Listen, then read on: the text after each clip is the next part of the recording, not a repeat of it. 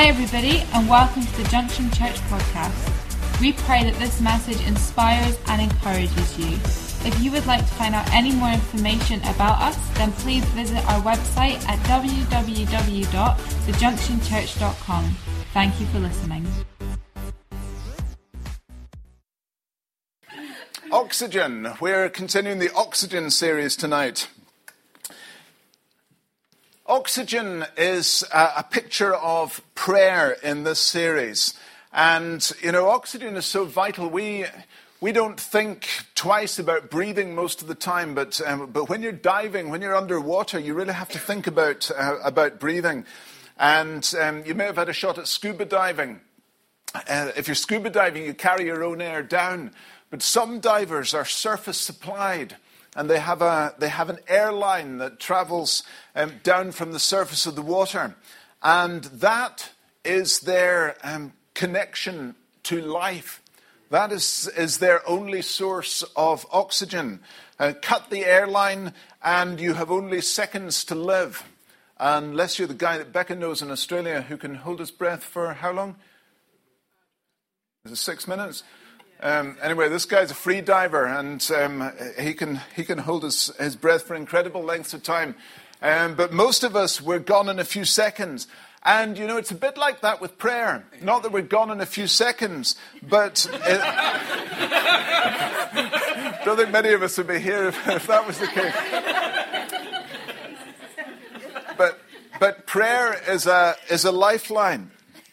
It's a lifeline not for our physical bodies, but for our, our spiritual selves.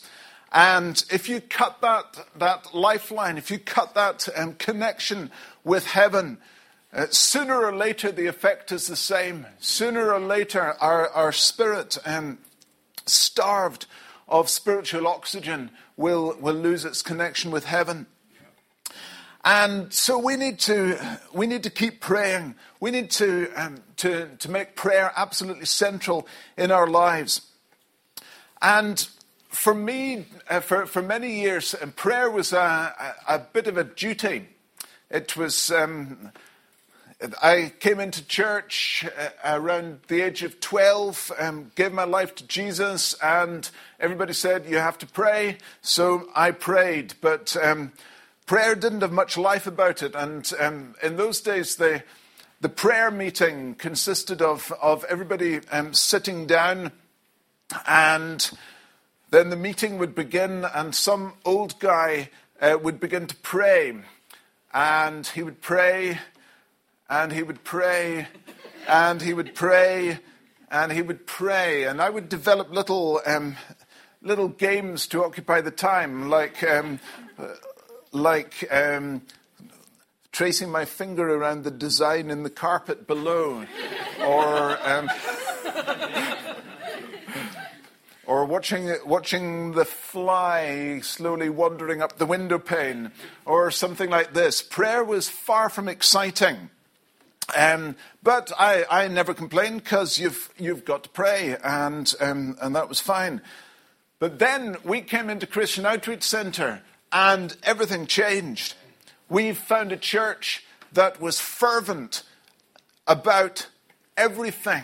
It's a verse in, in Romans 12 that says, Never be lacking in zeal, but keep your spiritual fervor serving the Lord. And the church that I grew up in didn't have much of this fervor, but, but suddenly I came into a, a church and a movement which had it in absolute abundance. And prayer was totally different from anything I'd ever experienced before. Uh, you know, I used to, to read the Bible and, and see the, the things Jesus told us to do. You know, ask, seek, knock, um, pr- pray for healing, pray for deliverance. And I would wonder, what, what, what does that mean? Because, because our church doesn't do these things. And then suddenly I was in the midst of a group of people that that believed Jesus meant exactly what he said. And um, these were people with faith in their hearts. These were people uh, with a passion about prayer. And I remember in the early days of the church in Ayr, Kate and I came one morning, and Pastor John had asked us to, to hang the, um, the big banner uh, outside the community centre every Sunday. And so we turned up about half an hour before the service started. And on this occasion, there was a group of ladies who were attending the church at, the time. And they'd arrived, but they hadn't gone into the building for some reason. And we could see them uh, up at the end of the building um, with, their, with their ears against the wall. And um, we wondered, what on earth are they doing? It, it, turned out they were listening to a prayer meeting. Why, why, they didn't go and join it, I'm not quite sure. But um, Pastor John was praying inside, and these ladies, um, like us, were, were new to passionate prayer, and they were just amazed at the, um, at the, the volume, at the fervor, at the, the excitement of the prayer meeting. And just on the volume issue, you know, it's, it's not primarily to do with volume, but you know, what I find is volume helps. Yeah. You know, um, it, it is possible to pray passionately but quietly, but um, it, it's a lot more difficult. And, you know, sometimes also we need to stir ourselves up a bit. You know, the psalmist, um, he, he, he would speak to himself. Some of the psalms say things like, Awake, my soul. That, that's not a religious phraseology. It's a psalmist um, speaking to his soul and saying, Wake up, soul, it's time to praise God. And, you know, my prayer life transformed over a very short space of time as I caught a hold of, um, of true fervor in prayer. When I was researching this message, I had a look um, through the through the Bible, and what really struck me was it's amazing how many times people cry out to God in the Bible. It's, um, you know, that's the phrase that's often used for, for prayer in the Bible. So and so cried out to God. And you know, that tells us it's not some little thing that's mumbled under the breath. Yeah. There, there, there is a passion, it's something heartfelt that's coming forth from people's lives. One example, 1 Chronicles 5:20. Some of the people of Israel, it says, they were helped in fighting them, and God delivered the Hagrites and all their allies into their hands. Those sound vicious people, don't they? The Hagrites. because they cried out to him during the battle. He answered their prayers because they trusted in him. And, you know, we're not given any more detail there, but I reckon this battle wasn't going very well. I reckon the Hagrites had the advantage. And, um, you know, this wasn't, um, wasn't some religious duty. This was a cry from the heart. This was a God, you've got to save us now. And so many more times, the Bible tells us so and so cried out. The Israelites cried out to the Lord when they saw Pharaoh's army coming. Moses cried out to God when the water was undrinkable in the desert. The people of Israel cried out to God when they were oppressed by the Midianites.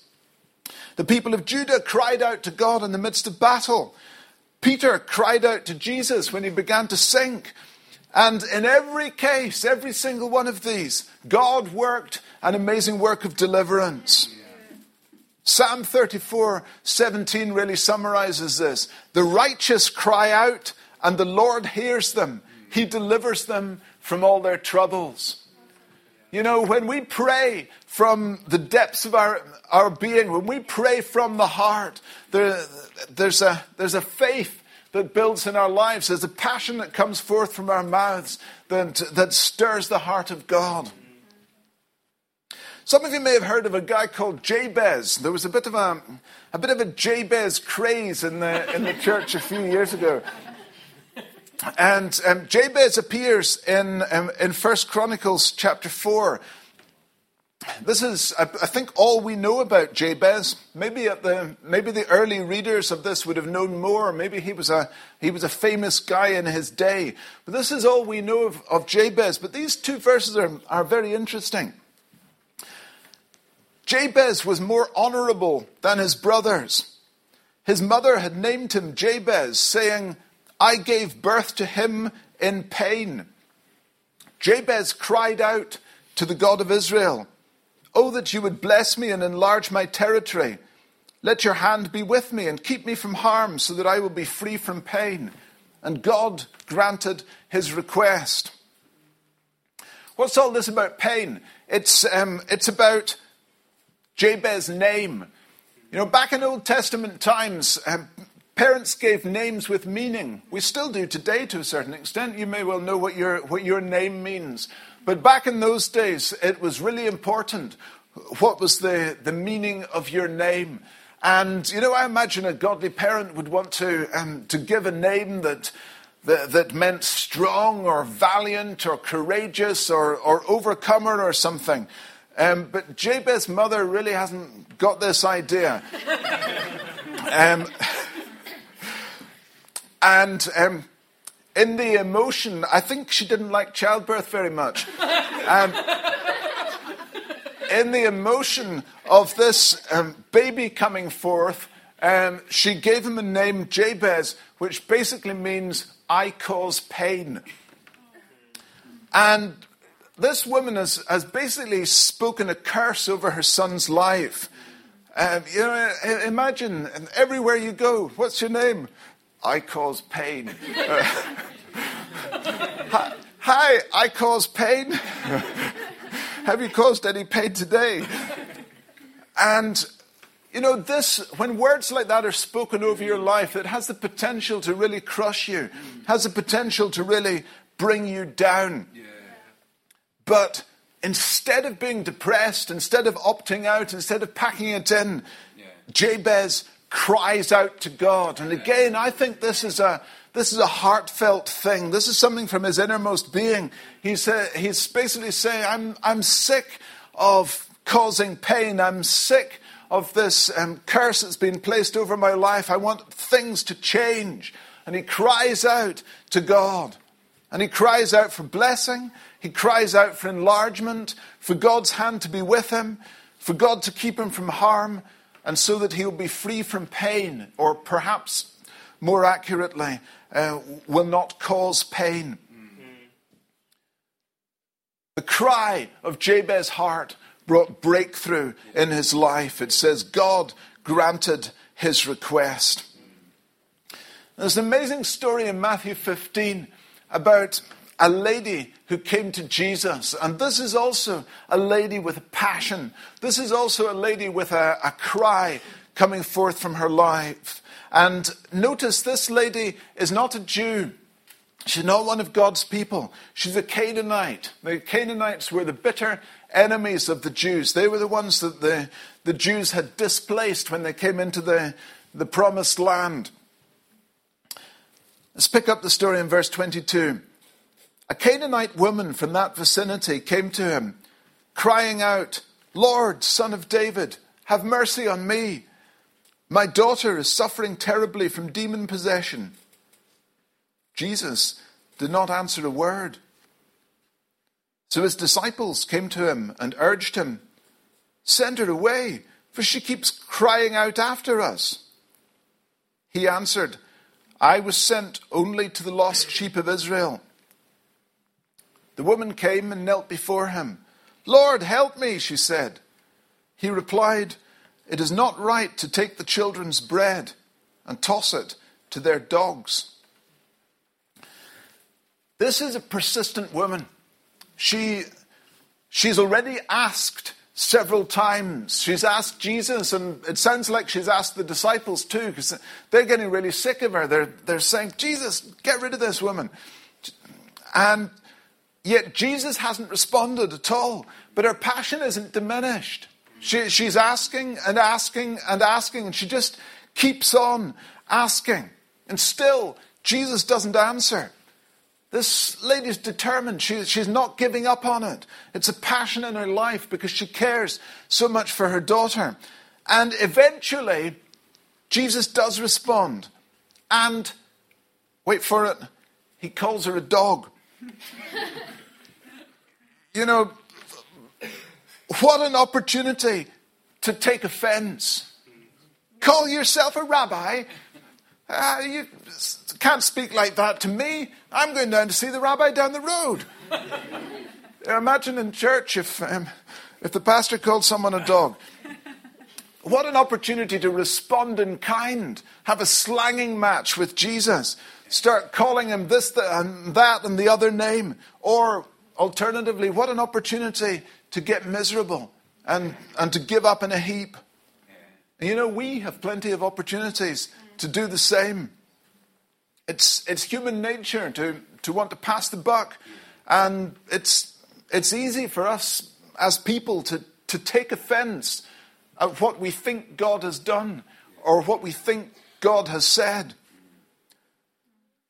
You know, what Jesus said here was theologically accurate. According to the Old Testament law, at that time, this lady had no entitlement to the benefits that, that Jesus was bringing. She, she's outside of the covenant.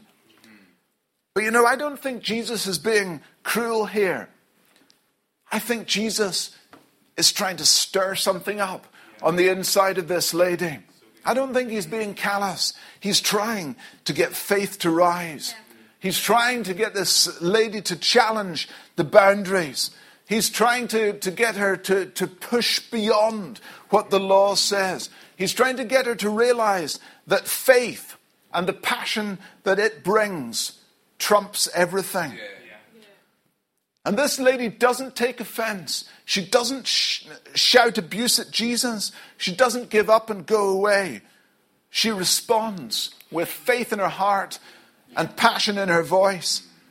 Yes, Lord, she said, verse 27. But even the dogs eat the crumbs that fall from their master's table. And then Jesus answered, Woman, you have great faith. Your request is granted and her daughter was healed from that very hour. This lady receives her breakthrough. Somehow she receives her breakthrough. She has no legal right to it. Je- Jesus hasn't yet died at this point. Healing for the Gentiles hasn't yet been won on the cross. But faith, raw, passionate, God believing faith, beats theology hands down. And we don't get what we have a right to we get what the faith in our hearts and the passion of our lives cries out for. Jesus taught his disciples this Suppose you have a friend and you go to him at midnight and say, Friend, lend me three loaves of bread. A friend of mine on a journey has come to me and I've no food to offer him. And suppose the one inside answers, Don't bother me. The door's already locked and my children are, and I are in bed. I can't get up and give you anything. I tell you, even though he will not get up and give you the bread because of friendship, yet because of your shameless audacity, he will surely get up and give you as much as you need. So I say to you, ask and it will be given to you. Seek and you will find. Knock and the door will be opened to you.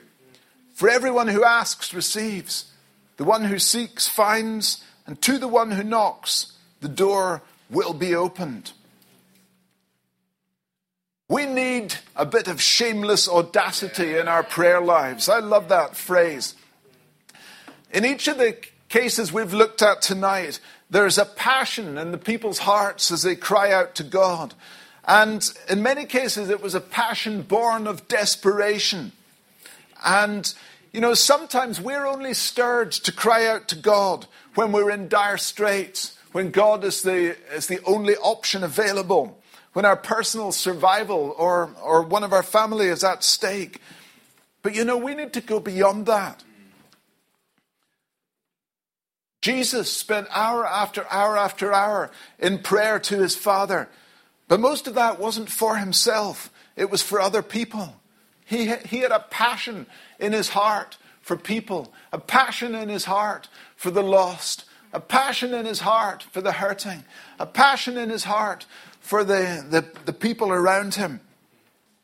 Paul writes about a guy called Epaphras who has caught something of this passion. In Colossians 4, he says, Epaphras, who is one of you and a servant of Jesus Christ, sends greetings. He is always wrestling in prayer for you, that you may stand firm in all the will of God, mature and fully assured. I vouch for him that he's working hard for you and for those at Laodicea and Hierapolis. This guy, Paul says, is wrestling in prayer. That doesn't give the impression of something passive. That, that I don't think this guy's um, sitting in the in the room like I was in my teens with the with the old guy going on and on and on and on. You, you know, wrestling. Try wrestling Chaz, and you'll you'll soon find out what wrestling's like. I haven't tried it, um, and I'm, I'm not I'm not going to, by the way. But I've seen him in action. A wrestler throws energy and fervor into everything that, that he's doing. Wrestling is not something that you do while you're reading the paper or watching TV. It's something which demands all your efforts. And so this guy, Epaphras, he's passionate about prayer. Paul says he's working hard. It doesn't say what he's working at, but I reckon he's still talking about the prayer at that point. Prayer can be hard work. If you put your all into your prayer for, uh, for an hour or so, that, that, that is hard work. And it, it, it, really is work. We, we may not see the results. We often don't see the results of our prayer uh, until way into the future. But believe me, when you are praying, you are working. When you're praying, especially when you're praying passionately, fervently, with the. With the Word of God on your lips and the, and the inspiration of the Holy Spirit in your heart, that, that is work. You are changing things in the spirit world. You are, you are speaking out what has not yet come in the natural and making sure that it will at some point in future. And this guy, Epaphras, he's not praying for himself or his family or even his own church. Uh, Paul identifies three churches um, that this guy's praying for. He's interceding for other people, he's standing in the gap uh, for these folks in other cities. You know, we need to, to catch hold of something of that spirit that Epaphras had. After coming into COC, uh, Kate and I, our prayer life was, was totally changed. We began to, to pray fervently, and there was, a, there was a transformation in our lives as a result. And no longer was, was prayer just a duty, no longer was it something that I, I fitted in at the end of each day. I used to, to have a few sentences that I would say every day, and it, it changed very little from, from one day to the next, but I'd done my duty because I'd I'd read five verses of the Bible and, um, and uh, prayed a batch of sentences, but suddenly all that changed. And suddenly we, be- we began to see purpose in prayer because prayer changed things. And that started with the small things. I remember once I, um, I woke up with a stiff neck. I've had a stiff neck before.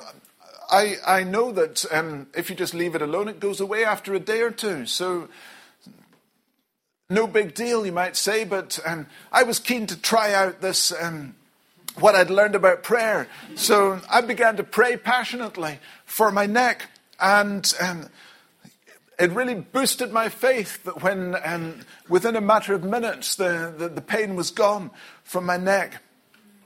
One of the other things I remember praying for in those early days was for maggots. Uh, let, let me explain this a bit not suggesting this is something you go out and do. But um, at the time, I was doing research at the Scottish Agricultural College um, into these maggots, which were an agricultural pest.